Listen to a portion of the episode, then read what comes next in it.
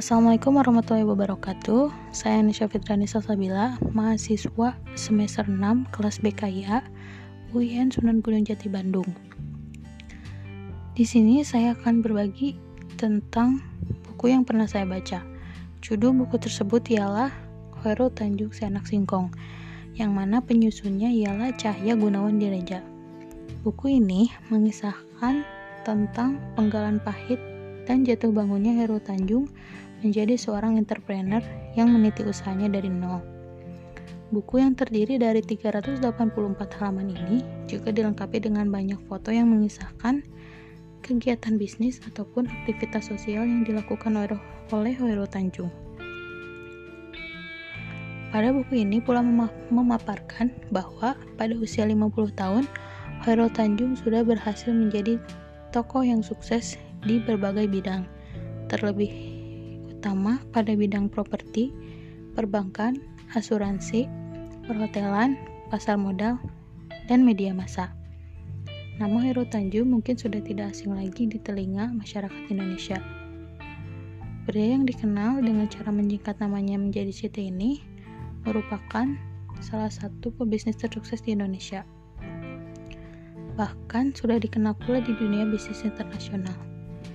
Heru Tanjung adalah salah satu pengusaha sukses yang berasal dari keluarga pas-pasan.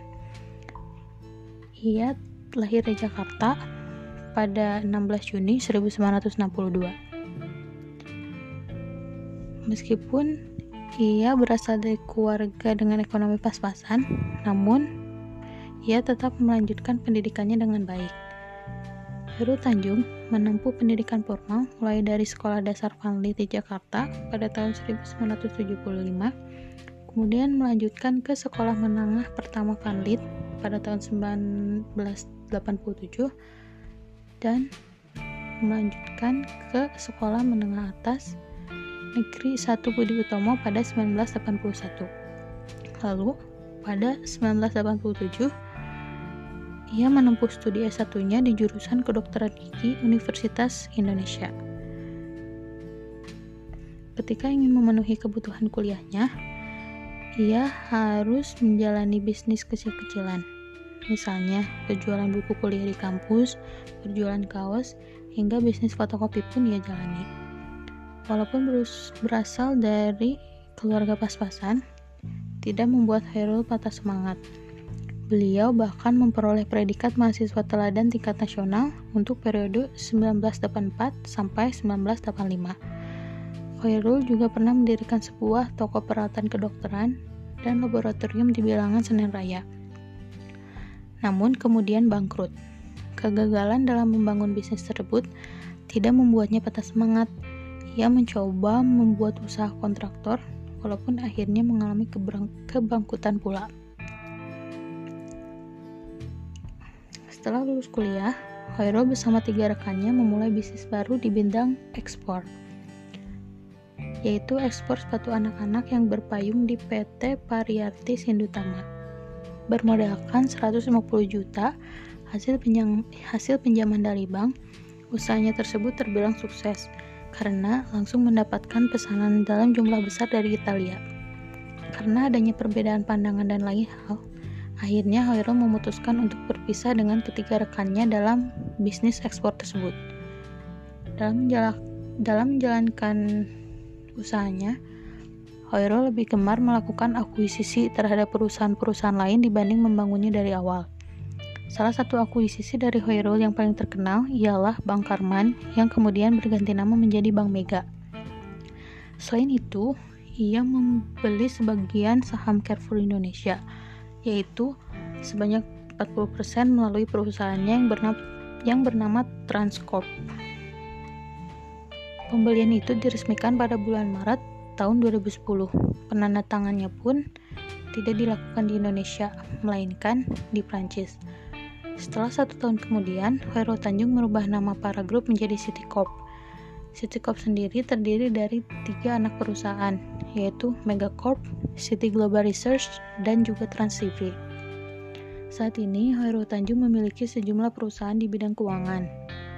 Di antaranya, Asuransi Umum Mega, Asuransi Jiwa Mega Life, Para Multi Finance, Bank Mega, Mega Capital Indonesia, Bank Mega Syariah, dan Mega Finance. Ia juga memegang perusahaan Megacorp, Transcorp, dan City Global Research yang meliputi layanan finansial, media, retail, gaya hidup, hiburan, dan sumber daya alam. Citycorp juga memiliki Bandung Supermall yang kini berubah nama menjadi Trans Studio Mall yang diluncurkan sebagai Central Business District pada 1999 dengan luas 3 hektar dan menghabiskan dana 99 miliar rupiah. Saat ini mungkin Trans TV dan Trans 7 sedang menjadi salah satu sumber utama dari kekayaan Hoirul. Namun, perjalanan Trans TV tidak semulus yang dilihat. Untuk bisa mendirikan saluran media yang akan menjadi salah satu channel televisi itu, beliau harus meminjam uang sebesar 100 miliar dari pihak bank. Karena dananya kurang, maka beliau lagi-lagi harus beradu nasib dengan pihak bank dan itu terjadi berkali-kali.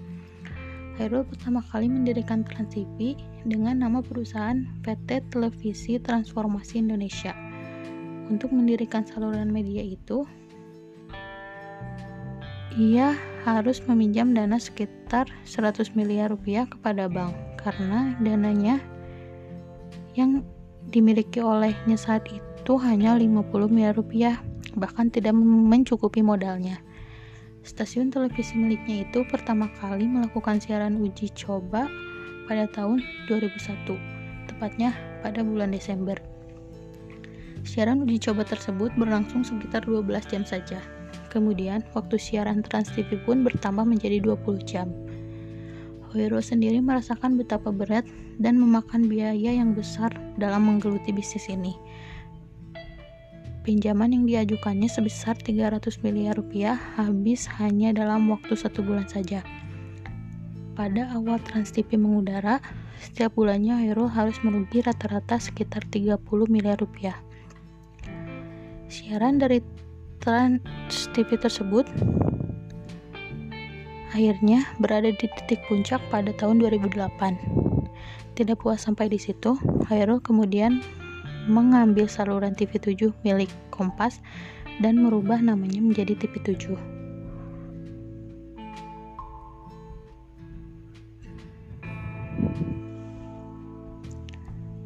Tidak puas sampai di situ, Khairul kemudian mengambil saluran TV7 milik Kompas dan merubah namanya menjadi Trans 7. Mulai dari situlah, kedua stasiun televisi tersebut menjadi penyumbang kekayaan terbesar bagi Khairul Tanjung dengan pendapatan mencapai triliunan rupiah. Khairul Tanjung menjadi pengusaha sukses karena memang didorong oleh kondisi kekurangannya. Bahkan keluarganya tak mampu membiayai pendidikannya namun, beliau tak pernah patah semangat. Segala macam pekerjaan ia lakukan agar bisa melanjutkan sekolahnya hingga kuliah. Kondisi itu membuat Hero Tanjung termotivasi dalam mendapatkan kehidupan yang nyaman untuk keluarganya.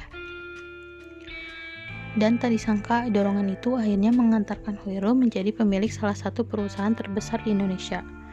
Berawal dari didikan orang tua yang sangat tegas, Hoirul Tanjung selalu berpegang teguh kepada prinsip-prinsip yang diajarkan orang tuanya. Di antaranya, yaitu agar bisa keluar dari jerat kemiskinan, pendidikan merupakan langkah yang harus ditempuh dengan segala daya upaya. Apa pun yang diupayakan demi pendidikan formal, hal ini hal ini sebagai bekal utama kesuksesan kehidupan di masa depan. Mungkin sekian yang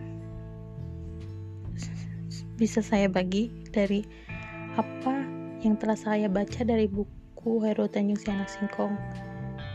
Terima kasih. Wassalamualaikum warahmatullahi wabarakatuh.